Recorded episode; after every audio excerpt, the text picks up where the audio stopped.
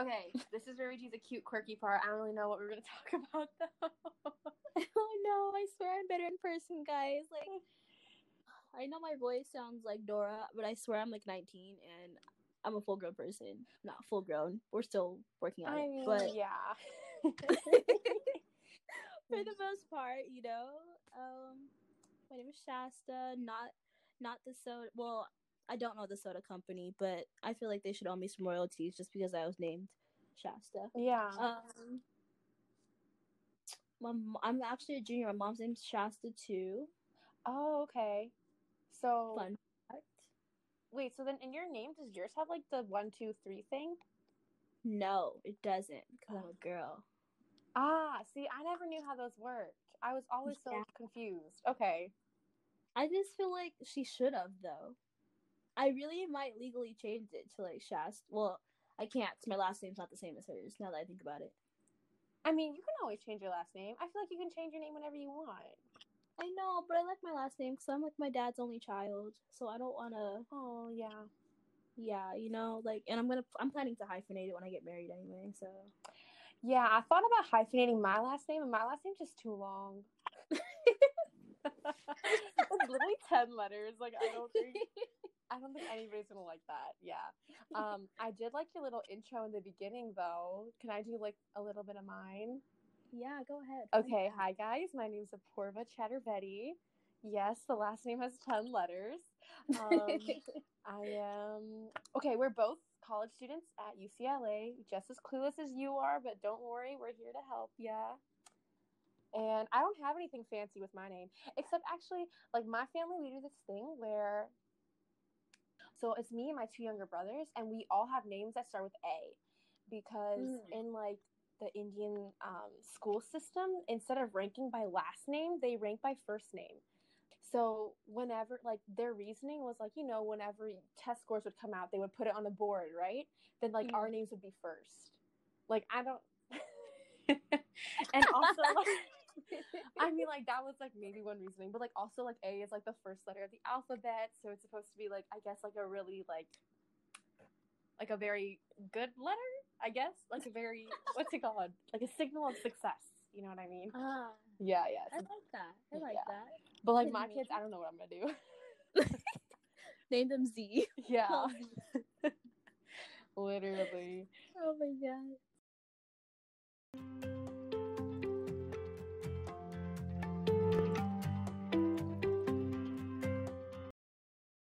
So, welcome back to the second episode of Adulting 101. I'm your co host, Apurva Chaturvedi. And I'm your co host, Shasta Bowens. Last episode, we talked about the basics of the healthcare system, which is very helpful for all of whom, like myself, are diving straight into adulthood. We talked about the different kinds of healthcare, the different federal benefit programs, and the role that race plays in healthcare quality disparities. Now, if you haven't listened to that episode already, I highly suggest that you listen to that one before this one. Yeah, definitely. That's a great episode to listen to. Our other two co hosts, Caitlin and Malika, did that one. So, definitely go check it out. And that episode helps us as a leeway into this episode where we focus more on the pandemic that's going on right now and, you know, how that's really exposed the racial divide in healthcare. This pandemic has shined a light on how this virus is adversely affecting people of color.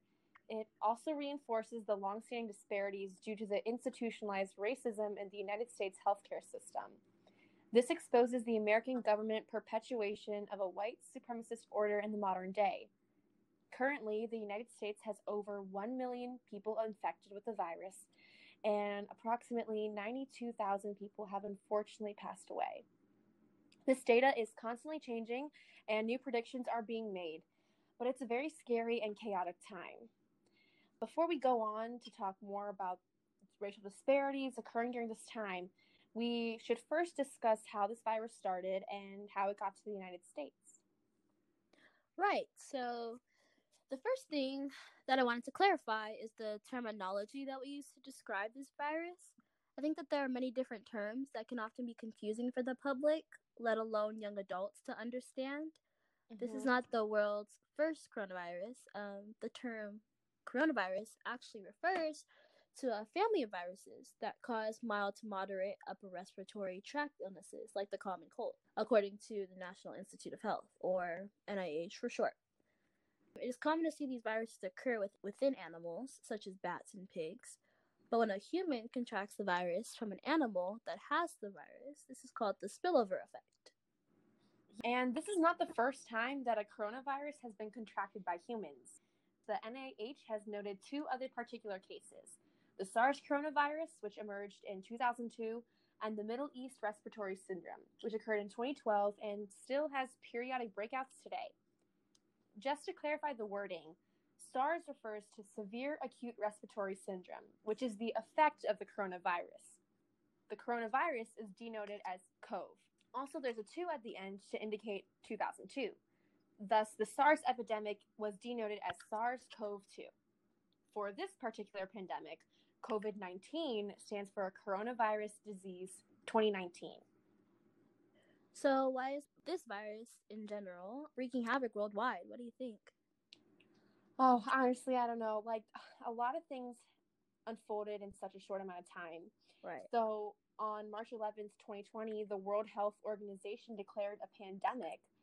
That's because this particular strain of the virus is highly contagious and it spreads faster than the normal flu, which is influenza.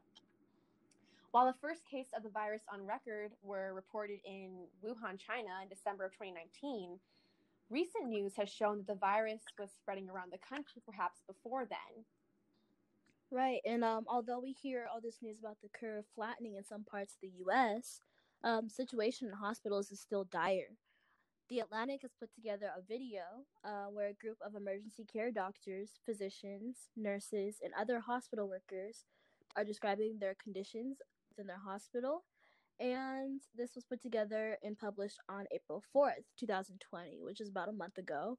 I know now conditions have changed a little bit and they're trying to open up a little bit more of society again. Mm-hmm. But I urge you guys to realize that that is not because we are getting healthier. that is because yeah That's because one, the economy is failing, um, and two, because that just means like the hospitals might be able to accommodate more people, but they're still going through a very high population right now, and it's just really sad to see what the hospitals are going through. But back to the Atlantic source. Um, here we found a video of what the front line has to say about the virus and how it is seriously affecting people.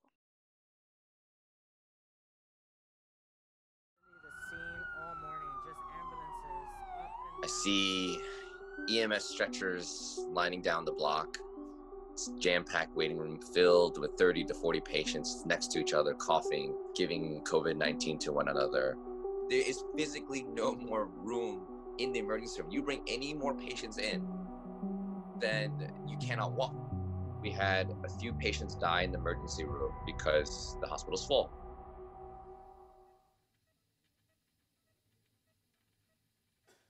all I'm seeing are people who are vulnerable, people who are weak, people who are scared. And I'm not gonna lie, it's making me scared. You hear about people dying and suffering from it, but it's a whole other thing to see this stuff uh, up close. The proportion of patients that are critically ill, younger, people that look just like us, and older, it's uh, it's overwhelming. Uh, the morgues are already getting overwhelmed. It just feels like you're standing on the shore looking at a tsunami, and the federal government is offering you a life preserver. If you get X-rays every few hours on these patients, you tend to see them get worse in real time. You can actually see those cloudy patches um, increase over the course of one, two, three, four hours. I saw a gentleman in his 70s. He looked really well. When I came back the following day, to check his chart, he had he had passed away within the 24 hour period of time.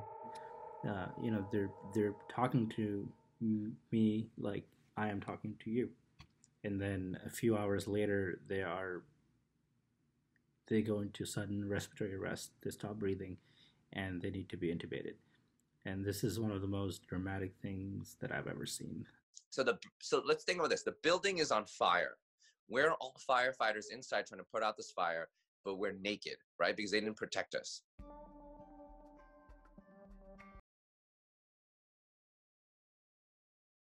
Wow, that definitely was a lot.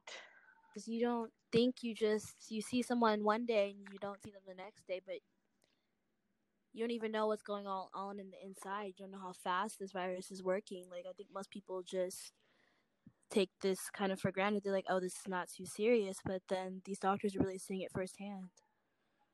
It's just so easy for us because we're in our homes. We're like avoiding the outside world, but like we don't actually know like the war that's like going on in the hospitals and like when I was watching this video, like when you know one of the doctors talks about how within 24 hours like he loses a patient that just like breaks my heart. And i'm like you know people can try to sugarcoat it and be like oh well it doesn't affect children as much which actually now that's not true. They're actually finding that children are being affected three months after the fact you know when they sugarcoat it and say like oh no we're fine like young people will be fine like no, like that was a perfectly healthy person and he passed away within Mhm. a day. And that's just like, I just, it's definitely a lot, a lot to handle.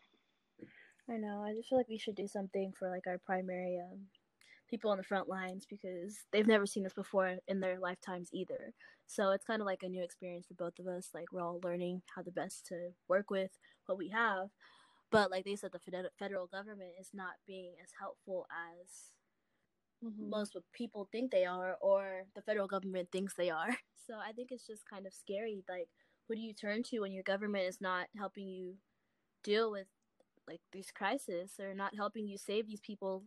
And that's what you're just there to do. That's all you can do for them. At least for me, like going back to normal definitely is something I have to think about before I could just like leave my door, just go back to school. And sometimes I can't even fathom like what life was like before this because like now I overthink about everything. Right. and I'm like, there's germs here, there's germs there. I got to protect myself. I go outside for a walk. I come in, I wash my hands immediately, even though I didn't really, you know, have close contact with anyone. It's just something, you know, it's just now like a habit. And now it's just like crazy. I don't. I think I took a walk today, and you Mhm. just automatically notice like it feels weird if you don't have your mask on. Like since when does that become a thing? Like feeling awkward because when you you walk out and you're not covered in the necessary PPE. Just imagine all these doctors feel not being able to have like what they need to do their jobs right there and right then. They're getting this Mm-hmm. effect that we're having in our households times a thousand because there's so many people and the possibility of them risking their own lives to try to save them is just i don't know i'm really grateful for them but it's also just like a scary time it's new for everybody it's just Yeah. And like that's interesting that you say, you know, walking outside with your PPE because, you know, cuz um if you guys don't know this, Shasta's in you're in California right now, Yeah. right? Yeah, which part? Like which city? um I'm in, I'm in like the Inland Empire if you know where that is so kind of Riverside No, area I don't. oh it's okay I'm it's so alright. sorry. no it's fine like the purpose from very far Chicago right Yeah, I'm I'm like 40 minutes from the yeah, city. Yeah, so very different parts of the US, but still like the Yeah. same effects, kind of. It's Mhm. still just that just shows you how that's everywhere over the US. It's not just one part, it's affecting everybody.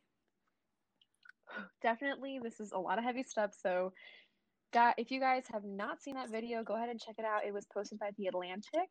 Um, and definitely, you know, here's some perspectives of the healthcare workers that are on the front line right now, doing everything that they can to help us during this time and, you know, putting their lives at risk too. Right.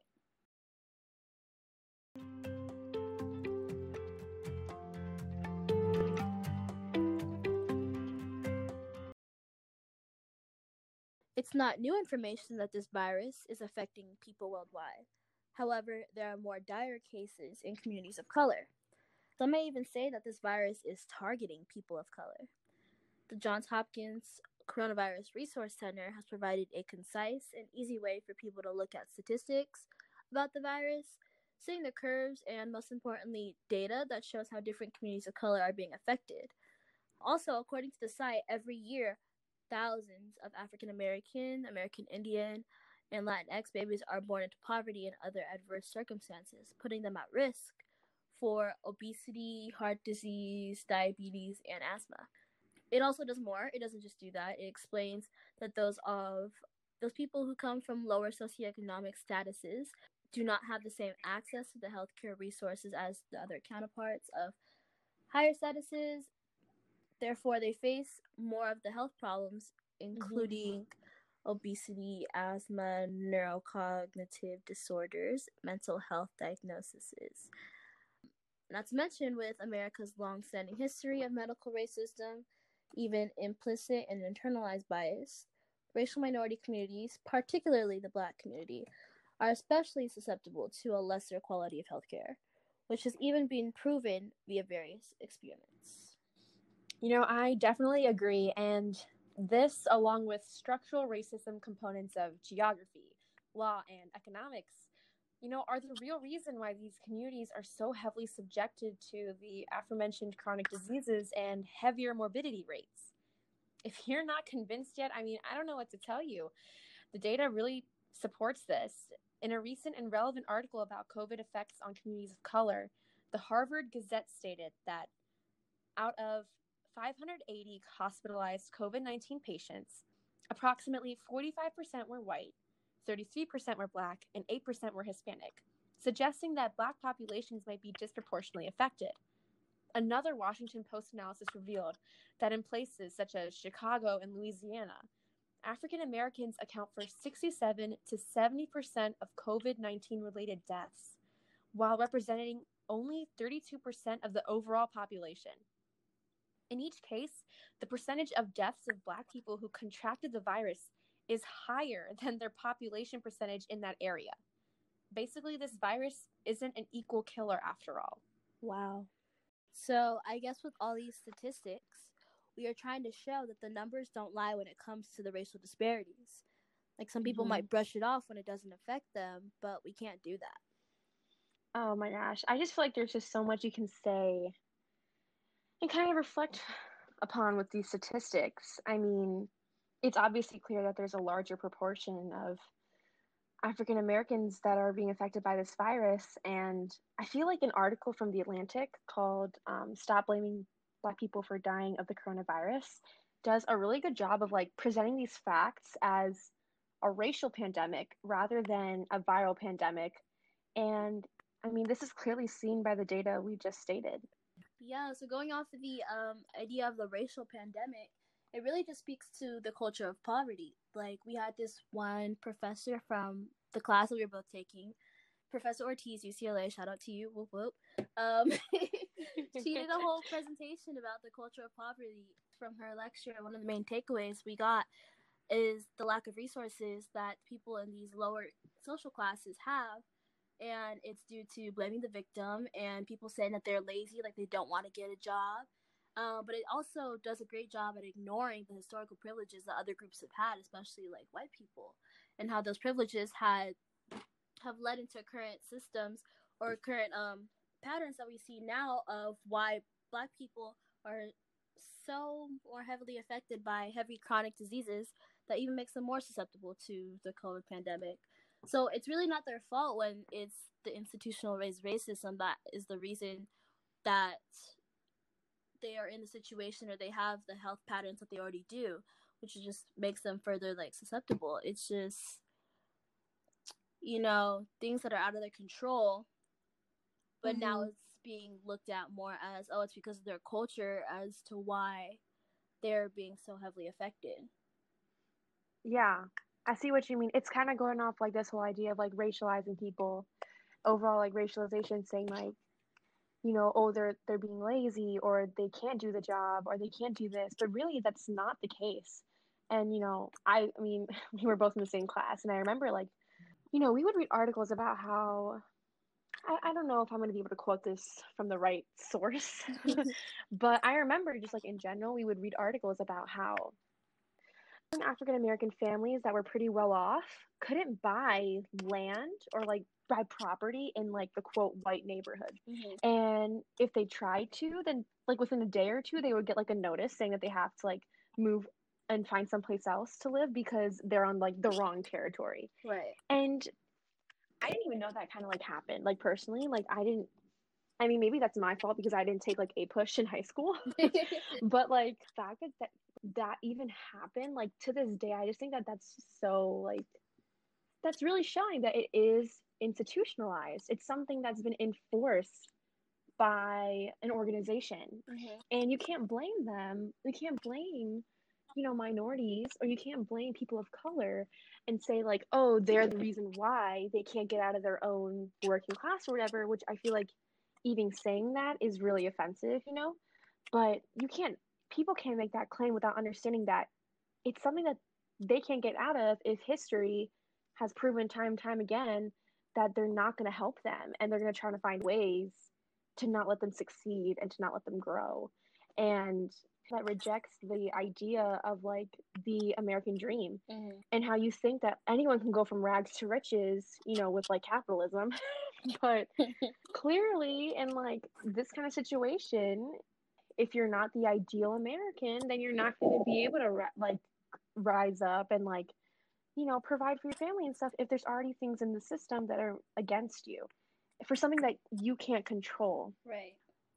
and i feel like that is it's something that happened you know like long long time ago and like it's still its effects are like really prevalent today because of the pandemic and you're not allowing them to get the sources that they need you know? Right. and it's just like a lot definitely to unpack. You can say like oh well that was in history like what are we going to do now? Well what we can do now is help each other and try to find ways to like you know obviously like stay at home but like try to find ways to like point out the problems in the healthcare system and stand up for others who might not have their voices be heard. Right, and a lot of the um the public health disparities they come from like housing segregation and all the laws Mhm. that we've talked about in class and all the racial like laws that made it a point to keep people non-white Americans out of the communities that weren't built for them.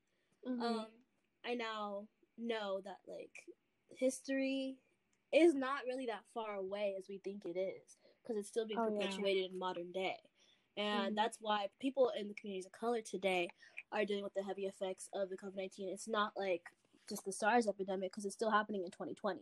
So that Oh, just yeah. the fact that we still have these racial disparities in the healthcare system and other politics that make it so that these groups are still disadvantaged when it comes to situations like this.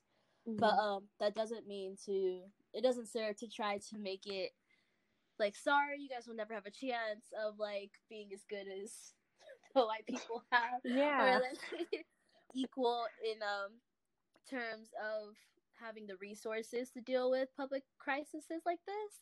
But it just says that like we still have a lot of work to do. We Oh, still have 100%. a lot to like yeah, we still have a lot to improve on that we could improve on so that maybe for our next generation so our kids don't have to hear that these communities are still being disproportionately affected by public health like crises like this. So hopefully by their generation will be better. Which is kind of why podcasts like this are necessary, you know, for us to learn at a young age so that we don't keep perpetuating the same cycles as the people before us have. Try to break the cycle. Um, but you know, there are a few things that you could do if you want to research these topics. There's plenty of academia surrounding it, or just normal Mhm. news sources if you're not trying to dissect, like decipher the language of higher up academia. A lot of this could help you look into what you can do to stop the cycle or to Mhm. dismantle the little instances of institutionalized racism that perpetuate the same disadvantages and disparities in the healthcare system that we see today. Mhm. One thing I wanted to kind of add upon that before we go back to the rest of the episode, something that just hit me is um, I did take one history class. It was AP Euro. I took AP Euro with Mrs. Beischer. Shout out Miss Beischer, but she does not. she probably. I haven't talked to her in so long, you know, because it was sophomore year.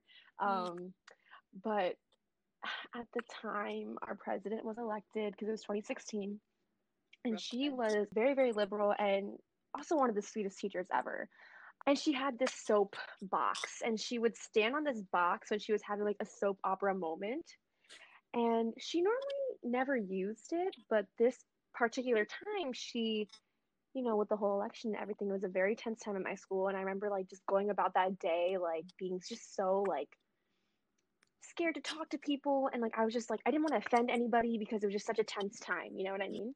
So she stood on the soapbox and she said, like, I know it's like a really rough time right now. And you think that like we were going ahead and, and moving further, like, you know, with when President Barack Obama was elected. But now we've swung back and it seems like history is repeating itself. And then she gave like a really good analogy. So she she went on the whiteboard, she drew out this timeline, and then she put a pendulum like at the top, and she was like, basically, history is like a pendulum, mm. and it's gonna swing back and forth and back and forth. And the best thing that like we can do is to slow that swing, and maybe even push it in a new direction, and maybe like prevent that swinging back and forth, so we don't have to go back and deal with the problems that we had in the past. You know? Right definitely like kind of like what you were saying earlier how it's really important for us to be educated and be aware of like who we're going to be electing for this upcoming election especially and you know how how can we find better health care for everybody um i feel like that was like something that she said that really has stuck with me to this day and it's like kind of the reason why i want to like have an impact and like even though i might be like a quote like call uh, clueless college student right now I really do think it's important to educate yourself and like really understand everything that's going on in the world and like hear from a new perspective. She's a genius. That's so like that's so true.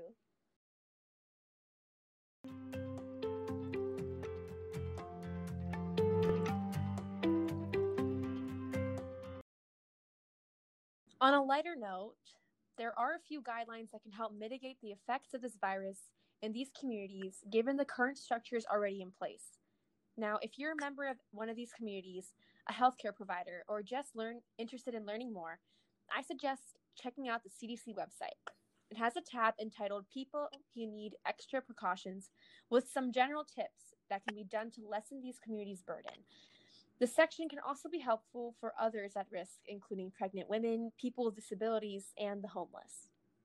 Yes, yeah, so in this time of need, if you're in a place to be able to help anybody, um, especially those people that are on that list, um, and especially people are getting hit especially hard by this pandemic. Please, please, please give and do what you can because everyone deserves decent health care. Of course. Um, now, Shasta, I know that there are some places that aren't being reported um, that you know aren't even maybe on that list. Are there any other areas that are highly subjected to the dire effects of the outbreak right now? Yeah, definitely. You know, because media can't cover everything. But as we know, this pandemic is hitting the country the highest in New York, New Jersey, Massachusetts, and other states. There's also one area that is being strongly hit where there's a lack of resources and access to help. A lot of people may not know this, but this is the Navajo Nation. While you may not often see or hear about the Navajo Nation in like mainstream media and other reservations in the United States, it is super important that we are aware of that this is affecting them as well. Um, at the end mm-hmm. of the mm-hmm. day, the reservations, although sovereign, are being affected just as much or even more by the public health crisis. They also have a long standing history of being supplied with ins- insufficient resources, making their communities just that more susceptible to the virus spreading. It also means that they're not equipped for the toll that this virus will take on their community. Yeah, in our research, we found a news report from CNN where the anchor, Mr. Cuomo, interviews the president of the Navajo Nation, Jonathan Nez, who talks more about what his people are facing. Here's the clip. Right. Now, here's what bothers me, okay? Uh, this story piqued my interest not because it's a good story for New York um, and my brother being the governor, it's because it is appalling to mm. me that New York has to cut a deal or get into a cooperation agreement with the Navajo Nation yeah. in Arizona. I mean, where the hell is the federal mm-hmm. government? And then we start doing the research, oh, and everything people were telling me is true. You're getting bad tests. They're telling you you got to pay for your own tests. Yeah. Uh, they're not paying attention to the information. Mm. They're not coming to you, and it's not like they're doing you a favor. You have agreements with the government mm-hmm. about what they're supposed to do Absolutely. and not do what is the reality about how you have been respected or disrespected under what's supposed to be the law. Absolutely. We have a treaty relationship, a special relationship with the federal go- government 150 plus years ago. Our Navajo citizens were taken off of this land, taken on a long walk over 400 plus miles to a place called Fort Sumner. And they were ready to take us to Oklahoma and Florida. But our ancestors back then and our uh, leaders back then said, no, we want to go back to our homeland. And so they uh, signed that treaty, and that treaty was our reason for going back to our homeland. There was a reciprocal relationship here where the Navajo people at that time said, United States, if you were ever in trouble, Navajo people will be there to help. And guess what, Chris? You probably heard about the Navajo code talkers utilizing our language in order to win World War II. So tribal nations throughout the country have contributed greatly to this free country of ours. And guess what? And sometimes the first citizens of this country are at the bottom of the list when it comes to federal aid. And that's what uh, we have been trying to say for the past uh, uh, several weeks now is okay, Right. why doesn't federal aid go directly to tribal nations rather than a pass through through federal government, uh, federal agencies or the states? It shall go directly to the citizen that is intended for. And it's no irony uh, that, you know, we had a nurse on last night from Phoenix uh, who went out and silently stood in the middle of a protest of people saying that this was a violation of their freedom, making them Oh, stay home. and meanwhile, you got the reservation there, number three in case concentration. Uh, and you're having to reach out to states on the other side of the country to get help because the federal Um, government uh, is leaving you in the breach. So, President uh, Nez, I wanted people to Hey, know the Chris. reality. Yeah. Uh, please know you've got a channel um, through me to tell people the reality of what's happening on the reservation. Well, let me just end with this, Chris. You know, this is a, a great example of a sovereign state, state of New York, and a sovereign tribal nation working together because of the lack of federal resources and aid. You know, Andrew, myself, we're not just going to feel sorry for ourselves. We're going to step up and uh, bless our citizens' hearts for stepping up to the plate to help each other out. This is a great story of resilience, of overcoming tough times. And we're all in this together, Chris, all of us throughout the country. We all need to listen to those healthcare professionals, those doctors, those nurses, those police officers out there. There are warriors on the front lines that are there helping our citizens. So let's all around the country listen to those healthcare professionals. And the best place to be right now is at home. Thank you, Chris. It is the right message, Mr. President. Thank you for delivering on the show. And again, uh, we are a call away. God bless you, and I wish you the best there. And I hope that this is in some way uh, able to make its way through without too much damage to the people that you're in charge of. Yeah, la Chris, ara ana tsodi yin yista halanda. Yeah. Thank you, Mr. President. Oh, wow. That was definitely a lot. So that clip was from CNN from the Andrew Cuomo show. Um, he's a really great CNN anchor, and he interviewed the president of the Navajo Nation. Obviously, they're doing it virtually, like the interview is virtual. But yeah, Shasta, what did you think about the interview and kind of what was going on, what they were talking about? Well, I don't know if you guys picked up on this, but he mentioned that like his brother is the mayor, or is it the mayor or the governor? He's the governor ah, of New okay, York. governor. Yeah, his, um, his brother is the governor, and basically the fact that like the New York had to make an agreement with Arizona in order to give the Navajo Nation the necessary supplies they need in order to deal with this, and they brought up the point like, why isn't Mhm. the federal government doing that? Like that's something they should be doing in accordance with the treaties that they had previously outlined with the Navajo Nation, and then like even President Jonathan Nez, he also was talking about how they had these treaties for over like 150 years, but now that it's really time for them to step up and like aid them in a way that that's necessary to try to preserve like any type of public health system that they have, the federal government's nowhere to be seen, and it's sad that like another state has to step in and do that job for them. And like one thing that, you know, the interview doesn't really go into because it's more like background knowledge, but what a lot of people might not know is that like people who are living on these reservations don't necessarily have the same access to the resources that like people who aren't on the reservations. Mm.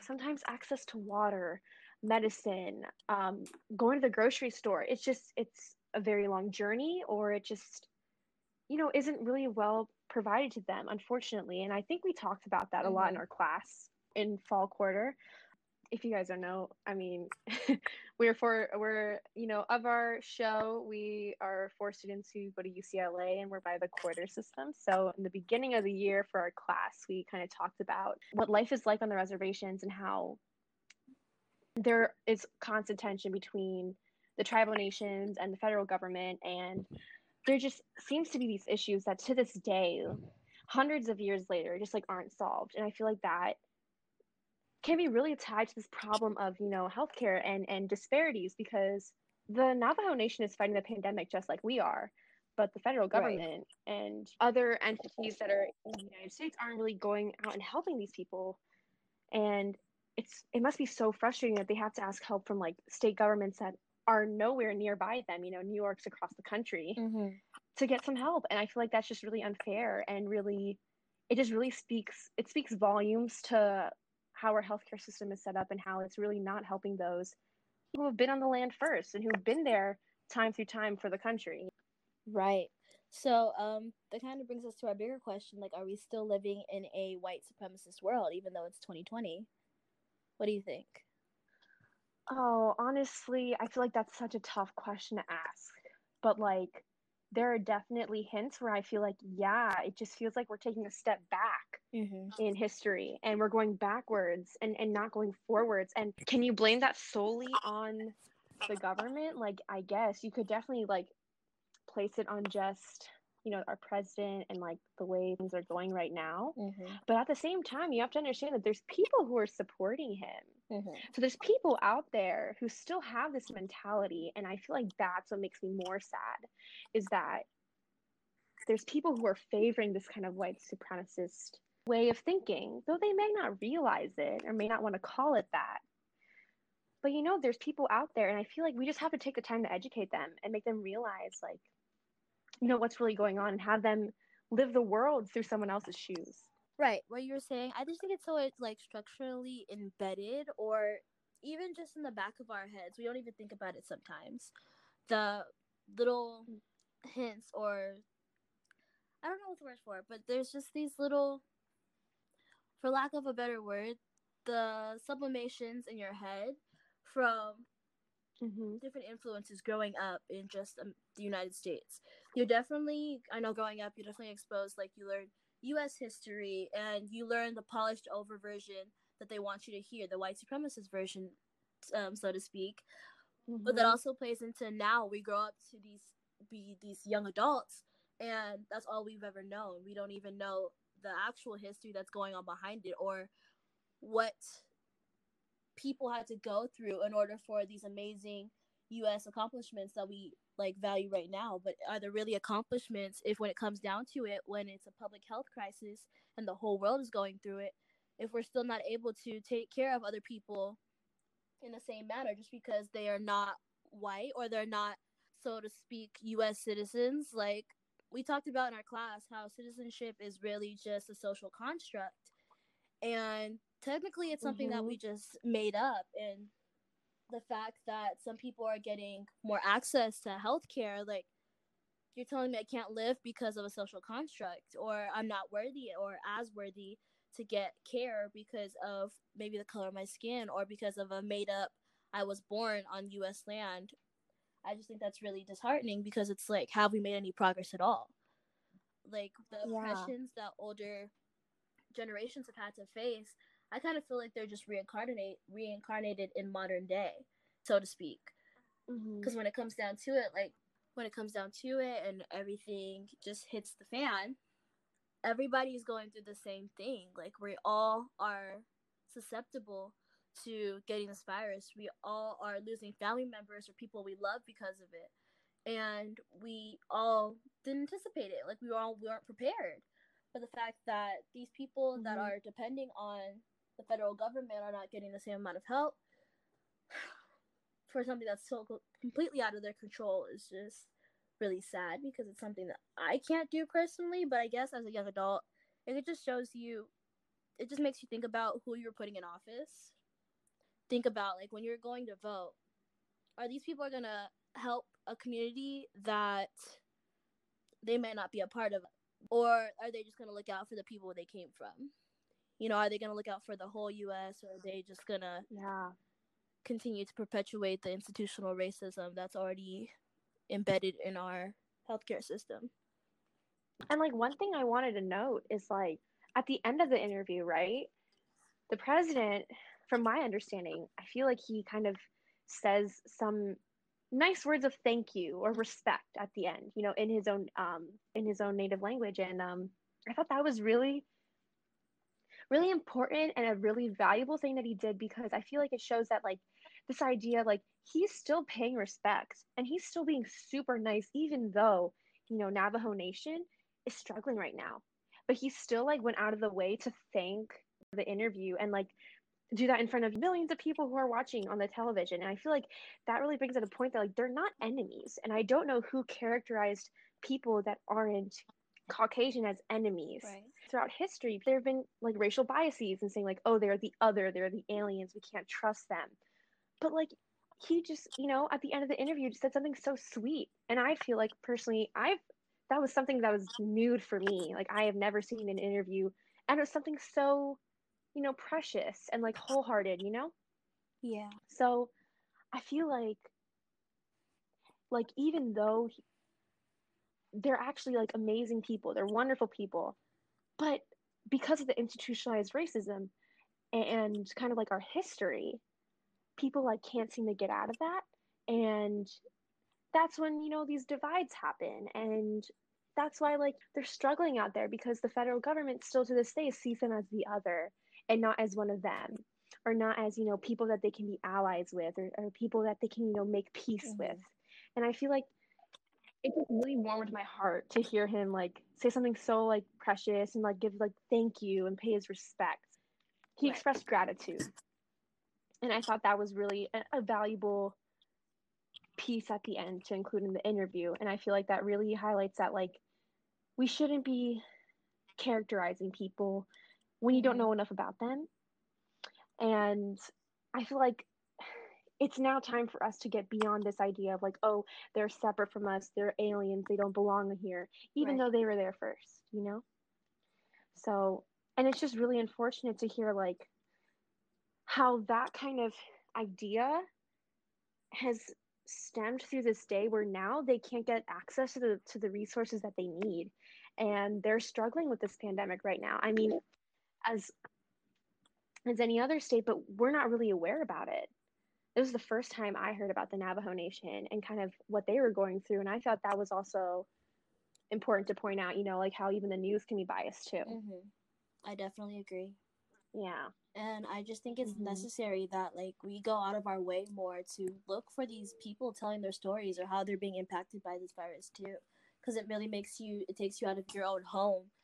And it kind of gives you more of an empathetic view of like how this virus is affecting everybody and it's not just what the media shows you because the media is it's the great perpetuator of fear but it's not necessarily telling everybody's mm-hmm. standpoint or like how some people have more to fear because they also don't have the same access to um, resources that they need to help take away i mean not take away but mitigate the effects of the virus you know or the effects on their community mm-hmm. so um, i just think it's necessary that we find more personal stories from people that are different from you to understand that this virus is really affecting people differently from where they come from. And it's not just because of like minute factors or environmental factors but also has a lot to do with like the way our society is spe- like set up and just the systems that we have in place mm-hmm. the governmental systems and how every bit of healthcare is political.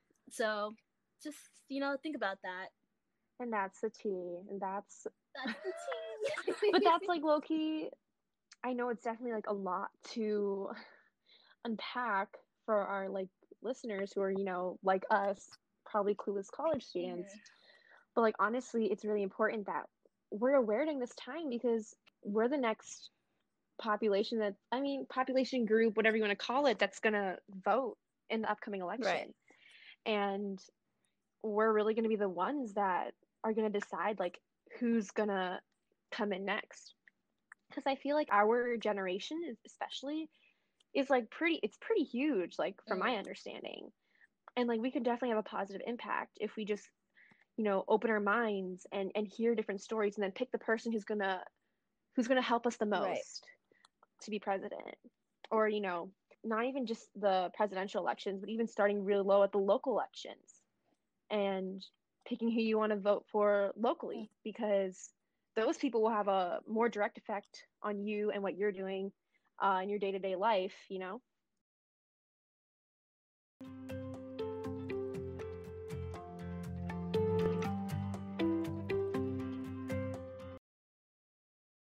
yeah. Sorry, guys. That was a lot. That was definitely a that lot. That was a lot to unpack on you guys. I know that's kind of hard because being adults, we're somewhat clueless and yeah. somewhat carefree. But at the end of the day, you know, you might be wondering how all this governmental stuff or like the big picture, how this may apply to you. Um, so just to tie back to like the two major things that we've covered in this episode, see how you can do your part in your community. Um, and one important thing is to stay home. Mm-hmm. That is way yeah is way more important than you may think. Like just staying home, you are not only protecting yourself and your family, but you're also just preventing other pe- you're being considerate of the rest of the people in your community because you may not even know you have the virus to be honest because some people are asymptomatic and not don't even know they carry it. But um exactly. you're protecting a lot of people by staying home. So like i know many of us are experiencing cabin fever um, but there's always different ways to keep yourself busy and your family occupied. So find some new hobbies or whatever you may be doing. Um, to friends over the phone, make Zoom calls, you know, clean up the house. I'm pretty sure everybody has something we can clean in our house. Nobody lives in like pristine house.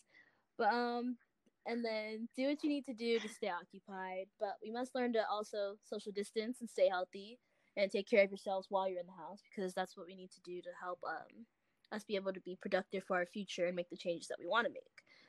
If we want things to start looking better, then we really need to do our part at home and just do our part within ourselves. And that will do a lot for the community doing their part as a whole. Exactly. I agree 100%. You know, I think another issue that this pandemic has really highlighted is that our country needs to start making changes in the healthcare system to fix all the racial disparities and be prepared for the future. Mm-hmm because when you have goggles that block out what's happening to other people or like what's happening in the hospitals it can be really hard to realize that people are being right. affected i guess this virus is blind in a sense It mm-hmm. is impacting everybody no matter what background no matter you know who has access to what no matter who you are this virus can affect you and i feel like that's something that we really need to understand and you know kind of like what you were saying shasta is the best way we can try to help is do our part and stay home and social distance and you know be educated as well and understand what's going mm-hmm. on feel like just like this coronavirus pandemic reinforces the long-standing disparities due to the institutionalized racism in the United States healthcare system. And it really exposes how the government is perpetuating a white supremacist order in the modern day.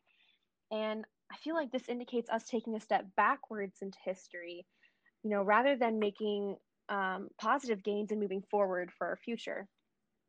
But you know, like at the end of the day, we're all human, and we need to take I care. I completely agree. Health. Like, how can you make a difference and solve the racial disparities in the healthcare system? It's quite simple. Like, you just listen to what's happening in the news, and don't. I wouldn't even stop there because the news is going to tell one story, but as the president of the Navajo Nation has mm-hmm. already like told us, there are many different stories that are not being covered by the main media. So I would just look for other alternative oh, yeah. means of news also to hear um, other perspectives and how this is affecting their communities. And especially for this upcoming election, um, listen to each of the candidates' plan for healthcare. I feel like that's very necessary. Listen to the facts and the plans that they have to help people, people across the board, people who are not um, necessarily just upper class or people who are not necessarily just white or fit into the white category, but people that are lower class, people that are black, mm-hmm. that are green, purple. Who cares what you look like? You know, really just looking to help Yeah. people rather than just looking for a check or just trying to be appear as like the perfect politician who's looking to help people. And the key is to helping everybody, not just yourself for your own benefit.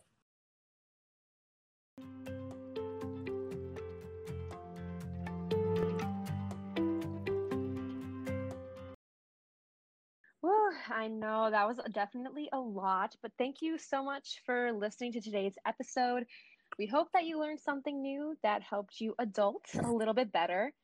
Have a wonderful rest of your day. We'll see you next time. Bye. Bye.